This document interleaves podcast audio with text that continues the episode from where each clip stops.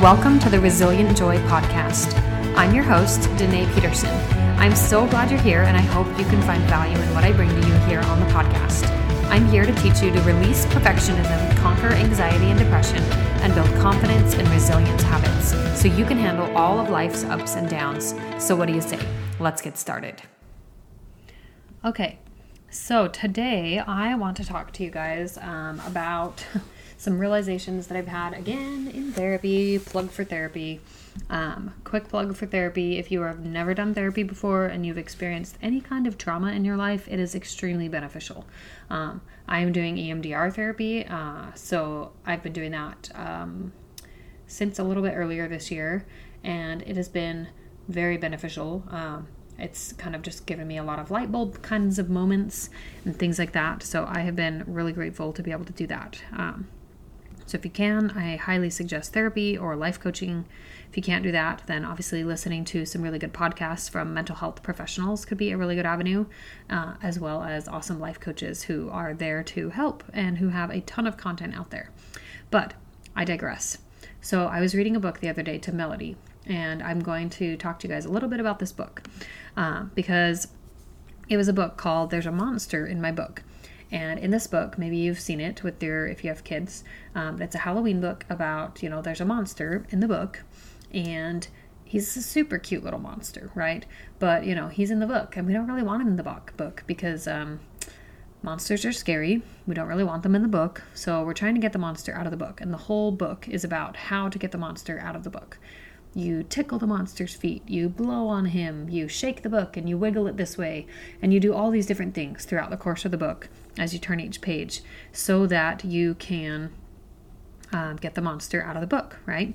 And so you're getting the monster out of the book, and by the end of the book, you finally you finally scare the monster out of the book by making a loud noise.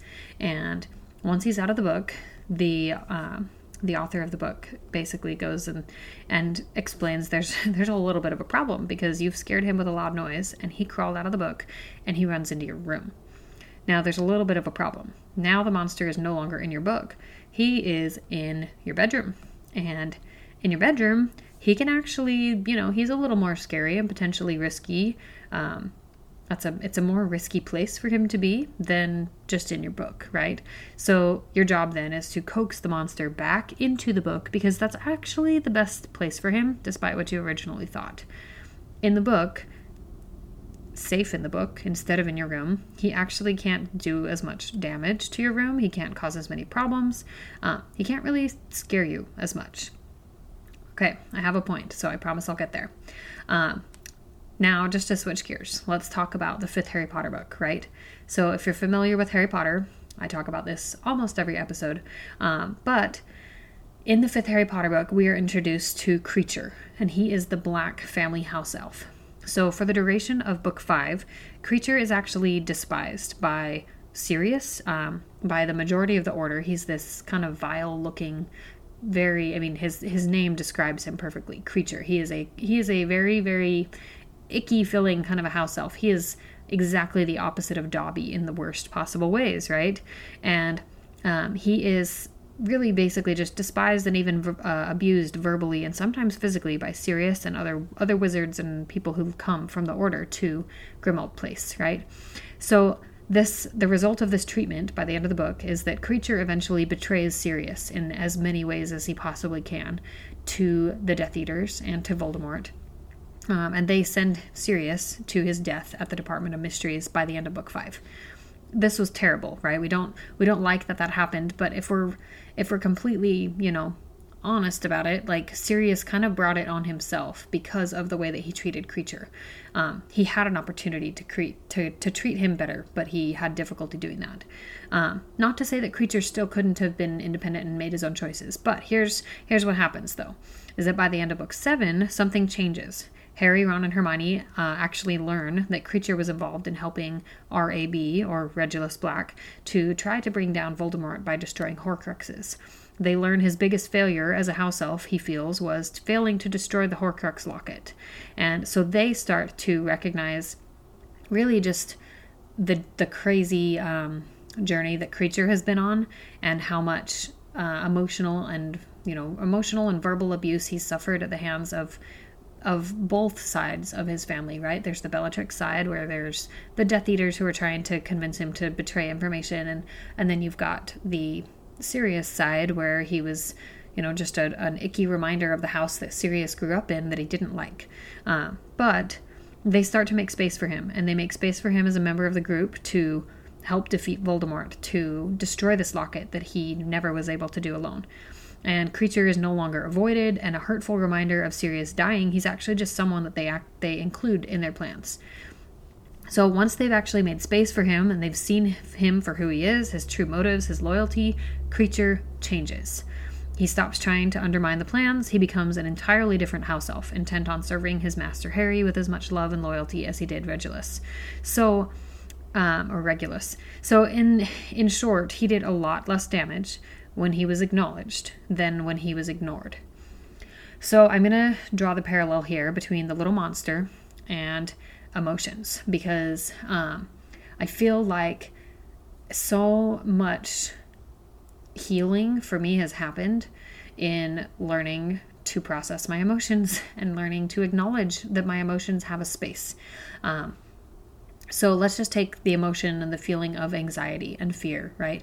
Because I'm coming up on my scans for myself, um, and those scans are not typically very fun. There's a waiting game, and there's just a lot of unknown that kind of crops back up again. There's all the reminders that um, you know these scans could could reveal that there is a cancer spread, and if there is, then it could it could mean that I don't have much longer.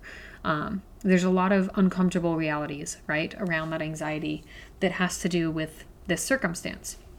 Now, this happens for me every three months. I know it. Like, it is a part of my medical plan.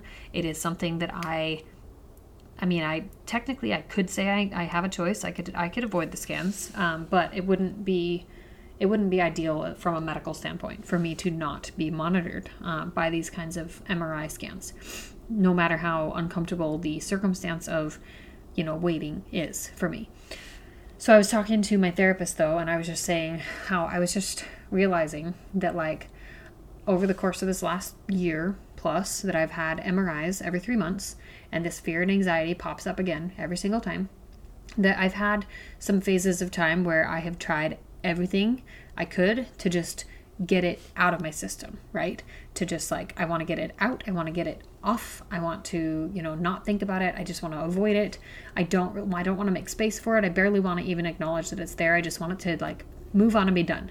And so there's, there's this like urgency to get to the scans because once I get to the scans, then it means that I can be done with the waiting. I can be done with the anxiety and I'll be able to just move on and I won't feel it anymore. The problem is that because I'm avoiding just making space for those feelings, they're actually doing more damage, right? They're doing more damage for me mentally and emotionally. Um, they were doing a lot more damage for me um, just in my like in my ability to sleep, in my ability to think, um, to think straight. And so the conclusion that I came to in my last therapy session was just this idea that like you know, what if it wasn't a bad thing, right? What if it wasn't a monster? What if I could just say, you know, like anxiety, like this is just my little friend that comes to visit every three months. And so I'm going to plan. I'm going to plan for him to visit me every three months or whenever I know that this anxiety ridden circumstance is going to come up, right? I'm going to plan for him to visit me every three months and I'm going to have a room. I'll have a room ready for him, right? Where I know he can stay. And that room is where that, that's his space. He gets to have space there for the time that he needs it. And then once he's done, he'll be able to move out and leave, and I will be fine. I will have a house guest for a little while that I maybe don't love, but I can tolerate, and I can, I again make space for it. And so making space for for these feelings, for these emotions, could look like you know making sure that I'm having those therapy sessions when I know that these are a lead up. It could look like making some extra time for journaling and just writing out my feelings and my worries and my fears um, and just getting getting that out on paper. It could look like some open vulnerable conversations with some friends that i really trust and that i love and just sharing with them like hey i am feeling really really anxious about this. I'm really scared and just basically naming it and saying it um, holding space for it right? And so I guess that's my my encouragement for you guys today is that if you are struggling with some difficult emotions or some things that you have going on in your life that you know come around frequently, um, especially you know like something like this, like where you you have this kind of predictable trigger in your life that you know it's coming, then instead of resisting it and instead of trying to wish it would go away and wish it were something other than what it is, right? Um, I just I just want to encourage you guys to attempt the idea that you know you can welcome it like a little bit of a friend. Um, and maybe it's not a friend that you particularly want to spend time with all the time, but you can make space for this friend, you know, for a little bit. You can make space. You can make space for it because if you can make space for it and you can acknowledge it, it will do so much less damage to you internally and emotionally. Um, physically, even we could argue with the way that our bodies physiologically respond to our emotions and our um, mental state, but it will do so much less damage if it's acknowledged. If those feelings are acknowledged, they again they're like the little monster back in the book they're like Kreacher being acknowledged and being you know cared for as a, a being and not not treated like something you know that we wish were elsewhere all the time um, so hopefully this helps hope you guys are having an amazing week and i will talk to you soon